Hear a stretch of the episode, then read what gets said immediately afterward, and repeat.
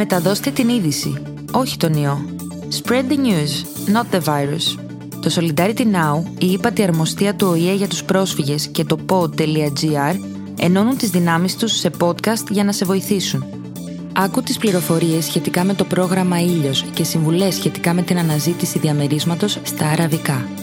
انشر الخبر وليس الفيروس. منظمة التضامن الآن سوليداريتي ناو والمفوضية السامية للأمم المتحدة لشؤون اللاجئين وموقع بود جي آر يجمعان قوتهم لدعمك بواسطة سلسلة من ملفات البودكاست الصوتية.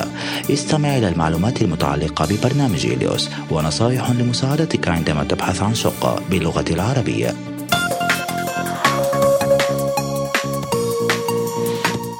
انشر الخبر وليس الفيروس. نحن فريق واحد في معركة خفض انتقال كوفيد 19 نبقى على علم. نتخذ الاحتياطات اللازمة ونبقى أمنين لنحمي من حولنا.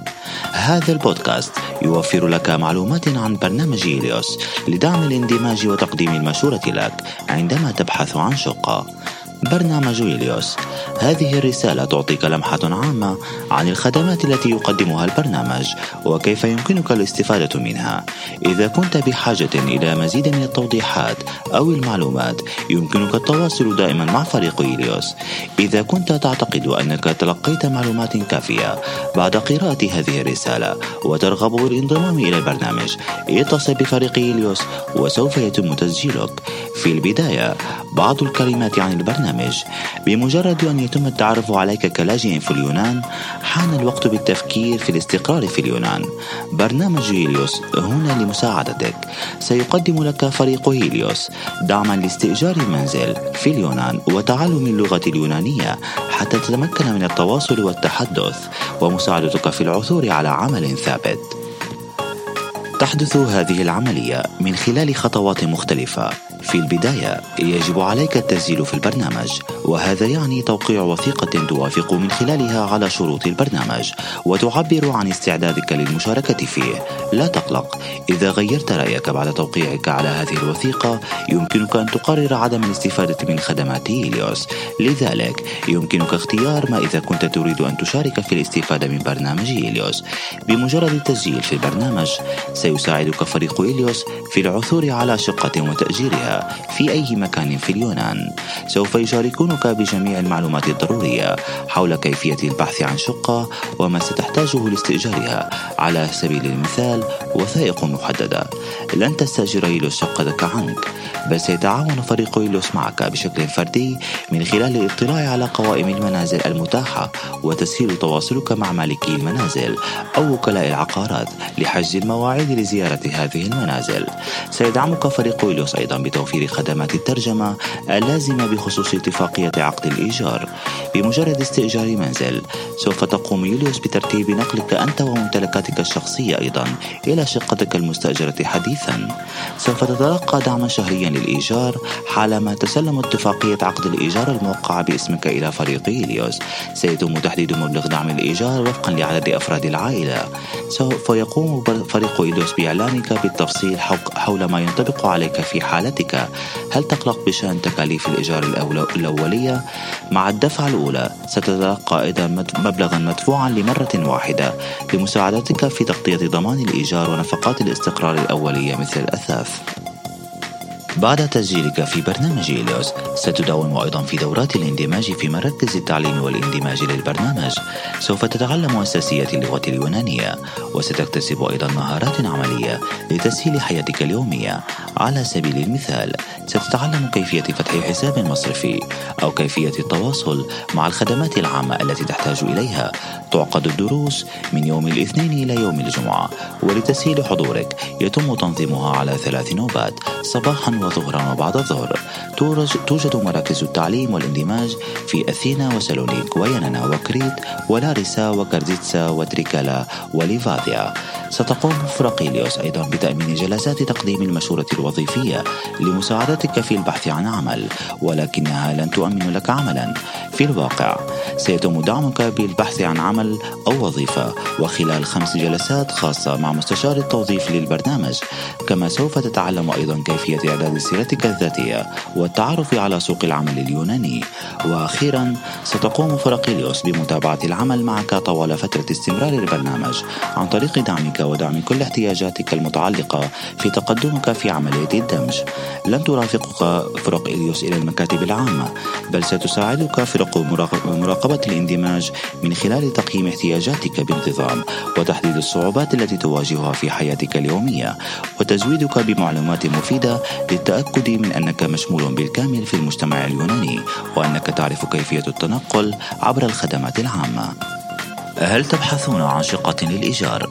فيما يلي بعض النصائح واحد يمكن للسكان المحليين من يونانيين وأجانب ممن يقيمون في المنطقة لسنوات عديدة تقديم النصح لكم حول كيفية تحديد موقع الشقق لأنهم يعرفون المنطقة ويتحدثون اليونانية اثنان إذا كان هناك تجمع منظم في المدينة التي تقيمون فيها مثل المجتمع الأفغاني في أثينا يمكنكم طلب المشورة بشأن كيفية العثور على سكن بأسعار معقولة. ثلاثة اطلبوا من أصدقائكم وعائلتكم استشارة أصحاب بيوتهم إذا كان يمكنهم المساعدة في العثور على الشقق الشاغرة من خلال معارفهم. أربعة ابحثوا عن ملصقات في الشارع أو في الصحف للإيجار إنكيازيتي وهي علامة مرئية باللغة اليونانية منشورة في الأحياء أو الشوارع أو المباني. خمسة فتشوا في المكاتب العقارية وزوروها. إن ذلك أفضل من الاتصال بها عبر الهاتف أو عبر الإنترنت. ستة تواصلوا مع إحدى المنظمات غير الحكومية التي تقدم معلومات حول كيفية البحث عن شقة. سبعة إذا كنتم تبحثون عن شقة عبر الإنترنت فيجب ألا تشعروا بالإحباط. عندما لا يتم عرض صور الشقة. إذا كان الوصف يناسب احتياجاتكم فاتصلوا بالمالك لزيارة الشقة. ثمانية قوموا بإجراء التنازلات عند عرض أماكن الإقامة خاصة إذا كنتم مقيدين بقيود زمنية. كونوا مرنين. تسعة التفكير في الانتقال إلى مدينة أصغر حيث الإيجارات أقل كما يمكن العثور على المساكن بأسعار معقولة. في ضواحي المناطق الحضرية التي يمكن الوصول إليها بواسطة, بواسطة وسائل النقل العام. عشرة. ضعوا في اعتباركم القرب من المدارس والعيادات ومحلات السوبر ماركت. قد تكون المدارس مكتظة وقد لا تقبل تسجيلات جديدة لذا يرجى الاتصال بالمدرسة قبل الانتقال. أحد عشر. اسألوا عما إذا كانت الشقة مفروشة أم لا. معظم الشقق المستأجرة بدون أثاث. 12 الوسطاء العقاريون يطلبون عمولة تتناسب مع مبلغ الإيجار. ليس عليكم أن تدفعوا عمولة إلى أي مكتب أو فرد لمجرد أنه عرض عليك المنزل. يتم دفع العمولة فقط إذا تم توقيع العقد بينك وبين المالك. بعد العثور على الشقة واحد. تأكدوا من عدم دفع المال لمالك البيت أو لأولئك الذين ساعدوكم في العثور على السكن إلا إذا كان هناك وصل مكتوب وشرح موثق. اثنان. ينصح الأفراد بالمشاركة في السكن. في هذه الحالة يجب أن يذكر مالك السكن الحد الأقصى لعدد الأشخاص الذين يمكنهم الإقامة في السكن وأن يتم تضمين جميع أسماء المستأجرين في عقد الأجار ثلاثة وفقا للقانون اليوناني الحد الأدنى لمدة الإيجار هي ثلاث سنوات. حتى لو تم ذكر أقل من ثلاث سنوات في العقد المكتوب كونوا حذرين دائما عند إنهاء عقد الإيجار. وتأكدوا من أن إنهاء العقد تم بشكل مكتوب. إذا كنتم غير متأكدين من المدة الفعلية للعقد فاسألوا رجل قانون خاص أو من المنظمات غير الحكومية ميكيو. أربعة تأكدوا من فهمكم لجميع شروط عقد الإيجار الذين تقومون بالتوقيع عليه بما في ذلك من المسؤول عن تكلفة الأضرار ومدة الإشعار قبل المغادرة. إذا كنتم لا تتحدثون اليونانية فقوموا بإظهار عقد الإيجار لمنظمة غير حكومية ميكيو. تقدم خدمات قانونية للتحقق مما إذا كانت بنود العقد في صالحكم. خمسة المستندات المطلوبة لتوقيع العقد هي أفيمي رقم التسجيل الضريبي. وإدارة الضرائب ذوي التي أصدرته وإذن الإقامة بطاقة طالب اللجوء غير منتهية الصلاحية. يتطلب العقد أيضا تقديم عنوان لكن لا يوجد أي التزام بتقديم أي مستند يثبت ذلك. يرجى العلم أنه يمكن تحديد مدة عقد الإيجار حتى تاريخ انتهاء إذن الإقامة أو بطاقة طالب اللجوء. في هذه الحالة سوف تكونون قادرين على تمديد عقد الإيجار بتجديد بطاقة طالب اللجوء أو إذن الإقامة. 6.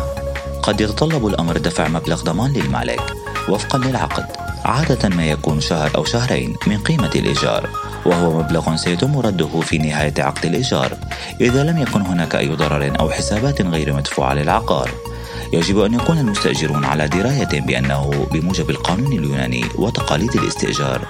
يجب إصلاح أو تغطية جميع الأضرار الناجمة عن المستأجرين بشكل كامل بواسطة الضمان المقدم لمالك العقار قبل استئجار العقار. إذا دفعتم ضمانا فيجب أن تحصلوا على وصل بإثبات الدفع من المالك أو أي إثبات آخر للدفع. على سبيل المثال التحويل المصرفي إلى حساب المالك. سبعة يجب تقديم عقد الإيجار الرسمي إلى الهيئة المستقلة العامة للإيرادات. من أجل الانتهاء من إجراء عقد الإيجار وإلا فقد تتعرضون لأعمال عشوائية محتملة من قبل المالك. يكون المؤجر عادة ما يكون المالك مسؤولا عن بدء هذه العملية وبمجرد تحميل العقد ستتلقون, ستتلقون رسالة بريد إلكتروني. سينبغي عليكم قبولها في حسابكم في TAXISnet. الأمانة العامة لأنظمة المعلومات الموقع الرسمي الضريبي على الإنترنت. ثمانية. لا تهملوا التحقق من أن المعلومات التي تم تحميلها في عقد ال TAXISnet بشكل أساسي الإيجار المتفق عليه. تطابق المعلومات الموجودة في العقد الموقع. عمولة المحاسب لمساعدتك في ذلك هي حوالي من 10 إلى 15 يورو للمساعدة في TAXISnet يمكنكم أيضا الاتصال بمحاسبي بعض المنظمات غير الحكومية MKO. مثال على سبيل المثال Solidarity Now تسعة. عقد ال TAXISnet هو دليل رسمي على أن عقد الإيجار قد تم تسجيله لدى السلطات الضريبية ويسمح لك بإثبات منزلك في معاملات مختلفة مع الإدارة مثل التقدم بطلب الحصول على إعانات اجتماعية ودخل التضامن الاجتماعي كيا عشرة. إذا كنتم تستأجرون شقة مفروشة فعليكم التأكد من وجود قائمة مفصلة بالأجهزة أو الأثاث أو أدوات الاستخدام المنزلي الأخرى التي تم تسليمها إليك مع استخدام الشقة. القائمة المفصلة يجب أن تكون موقعة من قبلكم أنتم وصاحب الشقة وأن يتم إرفاقها بعقد الإيجار كملحق 11 تأكدوا من إطلاعكم على التكلفة الإجمالية لخدمات مرافق الشقة. سيكون لديكم الكهرباء والماء والإنترنت. وفي بعض الأحيان نفقات المساحة المشتركة للمبنى التي يدفعها جميع المستأجرين. 12 تحقق من عداد التيار الكهربائي عند الانتقال 13 عليكم أن تأخذوا معلومات حول نفقات المساحات المشتركة بالمبنى.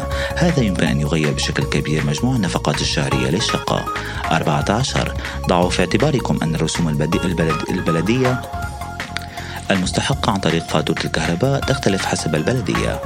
15 تأكدوا من عدم وجود ديون على فواتير الخدمات العامة من المستأجر السابق. 16 في بداية عقد الإيجار يمكنكم إبرام عقود جديدة باسمكم مع شركات المياه والغاز والكهرباء. ستحتاجون إلى عقد تاكسيس نت.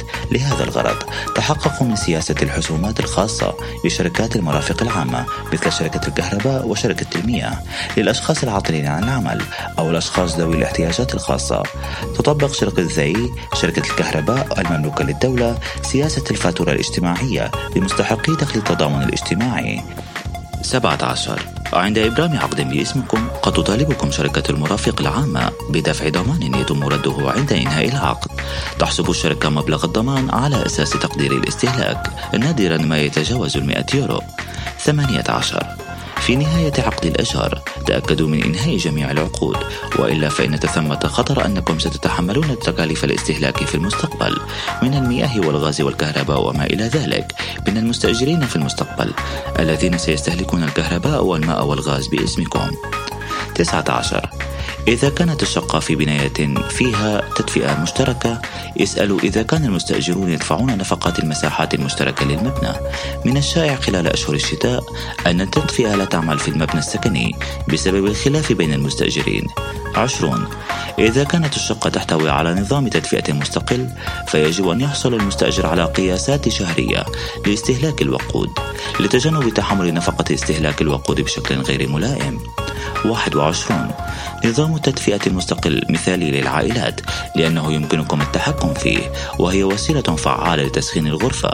تأكدوا من معرفتكم لمدى عزل المنزل قبل توقيع عقد الإيجار حيث أن ذلك قد يكون له تأثير كبير على فواتير شركات المرافق العامة 22 بالنسبة للشقق التي بها نظام تدفئة غاز مستقل يجب على المستأجر إرسال العد الشهري إلى الشركة الموردة للغاز حتى يتم إصدار الفاتورة وذلك في حال وجود عداد الغاز في نقطة لا يمكن لموظف شركة الغاز أن يصل إليها.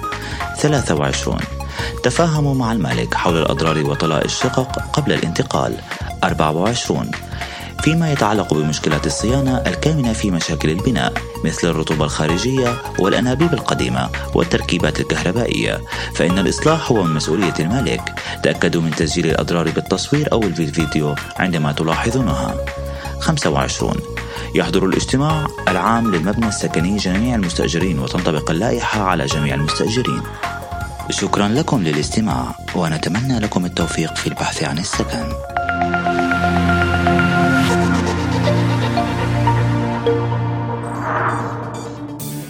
Ήταν το Frequently Asked Questions for Migrants, ένα podcast του Solidarity Now σε συνεργασία με την ύπατη αρμοστία του ΟΗΕ και το pod.gr που δίνει χρήσιμες πληροφορίες σε πρόσφυγες και μετανάστες που ζουν στη χώρα μας. Βρείτε το podcast στην ιστοσελίδα του Solidarity Now, στο pod.gr, στην ιστοσελίδα της ύπατης αρμοστίας help.unhcr.org, Spotify, Apple Podcasts ή όπου ακούς podcast από το κινητό σου. كانت الأسئلة المتكررة للمهاجرين. ملف بودكاست أعدته سوليدارتي ناو بالتعاون مع المفوضية السامية للأمم المتحدة وموقع بعض جي آر يعطي معلومات مفيدة للاجئين والمهاجرين المقيمين في اليونان. تجد ملف البودكاست على موقع Solidarity Now أو بعض جي آر أو على موقع المفوضية السامية للأمم المتحدة help.unhcr.org كما يمكن أن تجده على Spotify أو Apple Podcasts أو على أي موقع كنت تستمع فيه إلى ملفات البودكاست من هاتفك المحمول.